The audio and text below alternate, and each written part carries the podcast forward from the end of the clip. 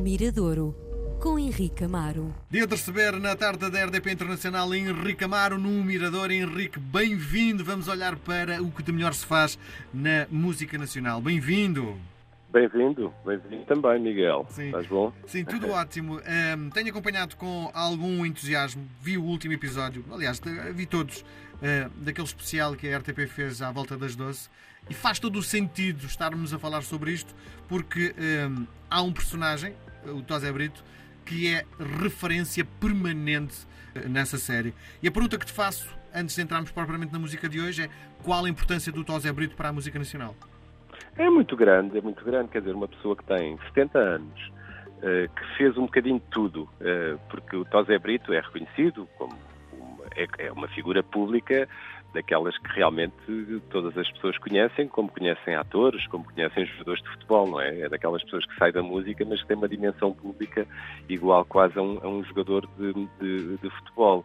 E depois a história fala por si, porque não é é uma pessoa ligada à música, mas que não ficou apenas no, no campo da, da, composição ou ser apenas o intérprete. O Tosé Brito foi muita coisa ao longo da sua vida. Repara, 70 anos, no final dos anos 60, ele já fazia parte, ele nasceu no Porto, eh, fazia parte de, de uma banda que nos anos 60, tirando os Shakes, Conjunto Mistério, uh, os Ecos, mas os Shakes talvez fossem uma banda muito conhecida, mas depois aparece a Filarmónica Fraude, e ele fez parte de uma banda que também que era uma das mais importantes no final da década de 60, que se chama Pop Five Music Incorporated, onde estava para o lado do Tosé Brito, o Paulo Godinho, o irmão do, Sérgio Godinho, uh, portanto, muito jovem, começou a subir ao palco numa das melhores bandas do país, daquelas bandas onde realmente já havia um, um domínio técnico muito, muito elevado. Pouco tempo depois muda-se para Lisboa e vai para o Quarteto 1111, portanto, outra grande banda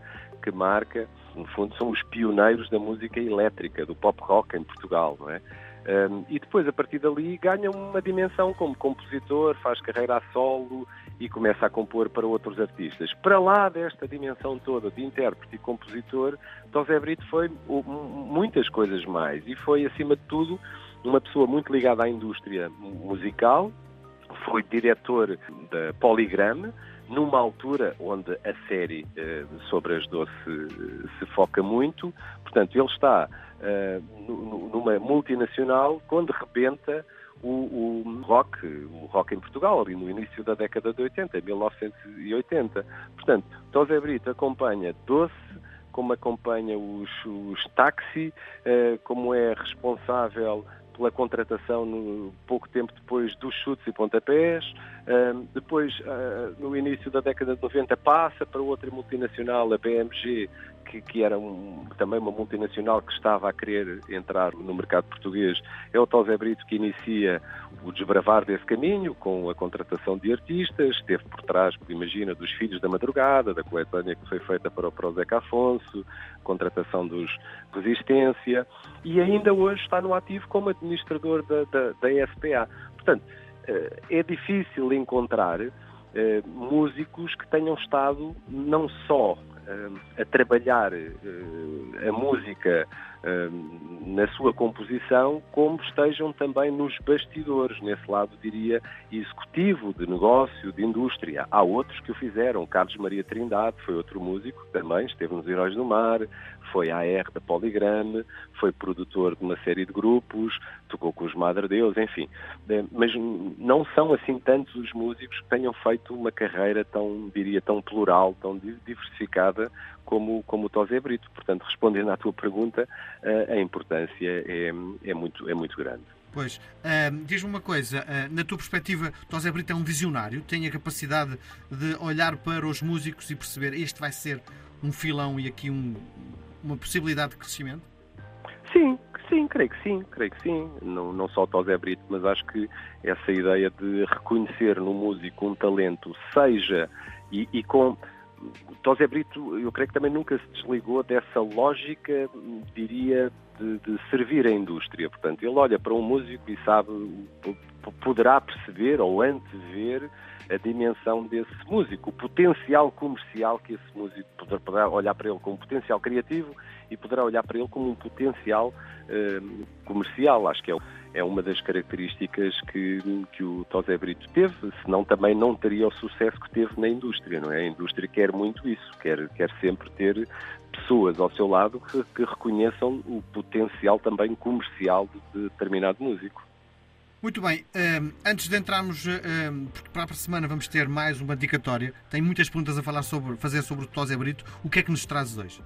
Olha, hoje trago, portanto, isto tudo a propósito de um disco que acabou de ser editado, que se chama Tosé Brito de Novo, portanto, um ótimo título, porque é, é um título com um duplo sentido, portanto, por um lado diz uh, Tosé Brito de regresso, não é? Novamente a ser escutado, uh, por, por, outro lado diz de novo de, no aspecto da novidade, ser um disco de homenagem, portanto, novas roupagens para canções que nós uh, temos assentes na nossa memória coletiva. A história deste disco eh, foi construída pela Inês Menezes, atual companheira de Tosé Brito, com o próprio Tosé, e, foi uma construção que me parece eh, bem feita, bem estruturada, que foi agarrar então num espólio gigantesco, não faço ideia, 200, 300 canções, e pensar quem é que está no ativo, uma nova geração de músicos que, que apareceram nos, nos, últimos 10, 15 anos, e quem é que poderia ser o intérprete para determinadas canções gravadas no passado por outras pessoas e, e pelo próprio. Uh, a produção foi entregue ao Benjamin, um músico que nós temos referido muito aqui, que tem um dedo muito próprio, para lá de ser um compositor é também um produtor muito personalizado, tem ideias muito próprias e deu uma consistência ao disco, portanto deu-lhe arranjos que o unificam, porque os discos de tributo têm sempre esse risco, não é? Portanto, são 12 canções, embora sejam do mesmo compositor, 12 vozes diferentes, se cada um traz o seu arranjo, aquilo fica assim meio uma montanha russa, não é? Uma, uma mais efusiva, outra, outra mais minimal, uma orquestrada de uma maneira, outra feita de outro, e então o facto de ter sido tudo assente na produção do Benjamin e de um parceiro que, que tem, que é o, o, João Correia, também um, um excelente baterista e multi-instrumentista, né, deu uma certa consistência aos, aos arranjos. A primeira canção, portanto, no disco temos, deixa ver, são 12 participações, são 12 canções diferentes, participações do Tiago Tencourt, da Ana Bacalhau, da Mitó, a vocalista da, da Naifa e das Senhoritas, a Rita Red Shoes, a Selma Lamussa, a Catarina Salinas dos Best Youth, o Camané, o António Zambujo, o Samuel Luri, enfim, são muitos. Hoje decidi começar, nós vamos fazer duas semanas, eh, esta e na próxima semana voltaremos este disco com, com, com uma outra canção. Mas vamos começar com aquela que foi o single de apresentação e acho que é uma canção que todos nós conhecemos, faz parte da nossa memória uh, coletiva, que é o Olá Então Como Vais, uma canção que foi gravada originalmente em 1979 e que traz esse dueto com, com um amigo, não é? Um, um companheiro de viagem do, do Tosé Brito, que é o Paulo de Carvalho. Portanto, todos nós cantámos esta canção uh, algures na nossa vida. Aqui é interessante reparar que o dueto é feito também por dois amigos, não é? É quase como se fosse é uma história contada muitos anos depois, mas com muitas ligações, muitos traços de identidade com a história original. A canção aqui, a eh, original, como disse, gravada em 79 pelo Tosé Brito e pelo Paulo Carvalho, 42 anos depois, a mesma canção cantada pelo Benjamin, que foi produtor do disco, já falámos nele, e por, pelo seu amigo uh, B. Fachada. Uh, portanto, é esse, esse foi o single, é o tema que abre o disco e acho que é um excelente emblema para, para tudo aquilo que, que, que se segue. Olá, então como vais? Olha, podia ser o início da nossa conversa, não é? das nossas conversas semanais. Podes começar assim, não é? Hum. Olá Henrique, então como vais? E eu vou dizer, ah, tudo vai bem por aqui. Pode ser. Olha, tudo vai um mal por aqui, não é? Um dia, um dia fazemos nós esta, a nossa versão, olha, se calhar num jantar de Natal, não é? Isso. Aqueles, Muito bem. Aqueles momentos. Muito Olá, então como vais? B Fachada e Benjamin a recriar então esta canção gravada em 79 por Paulo Carvalho e Tosé Brito.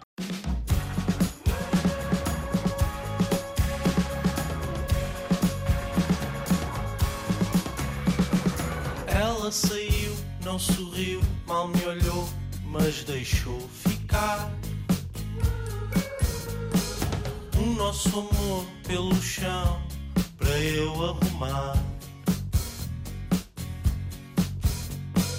Deixou a dor a correr e a saudade na nossa mesa. Deixou o amor por fazer e a tristeza no ar.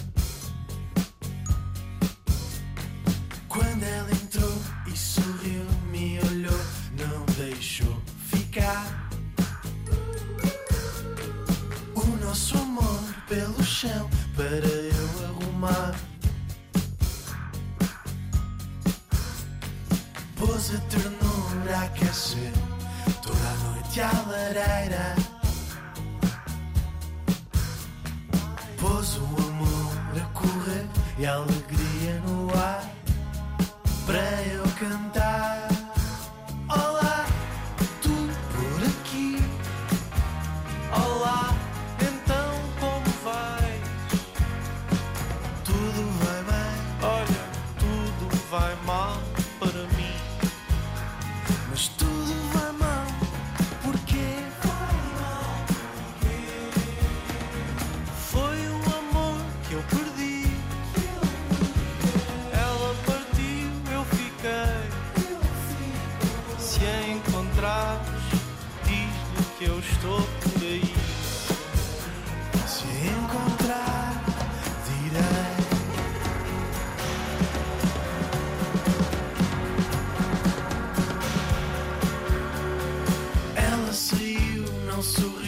Mal me olhou, mas deixou ficar.